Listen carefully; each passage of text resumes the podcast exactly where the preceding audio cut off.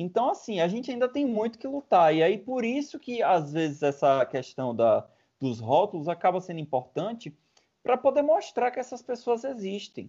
Mas se a gente for olhar para a sexualidade do jeito que ela realmente é, sexualidade é uma coisa fluida. Se não tivessem tantas pressões né, é, é, externas te dizendo que você é obrigado a ser heterossexual, né? É o que se chama de heterossexualidade compulsória. Você é obrigado ser heterossexual. Se você nasce como uma criança do sexo biológico macho, você é atribuído ao gênero menino, homem.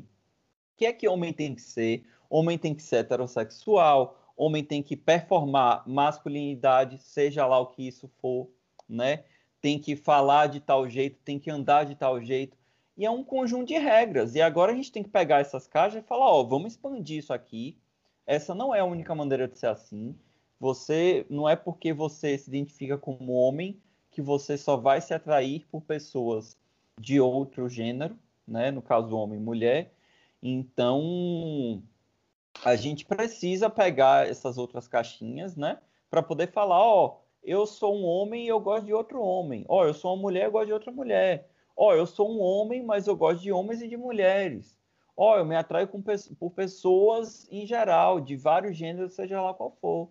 Então, isso aí não é para a gente tentar delimitar as pessoas necessariamente. É para a gente começar a quebrar um pouco dessa caixa da cis heteronormatividade, que chama, né? A, a, no, o, a normatividade, no caso, o normal de ser cisgênero e heterossexual. Então, a gente precisa quebrar isso aí. Mas no mundo ideal, realmente, isso não faria a menor diferença. Somos seres humanos, a gente se atrai por quem quiser, faz o que dá vontade, tá tudo bem.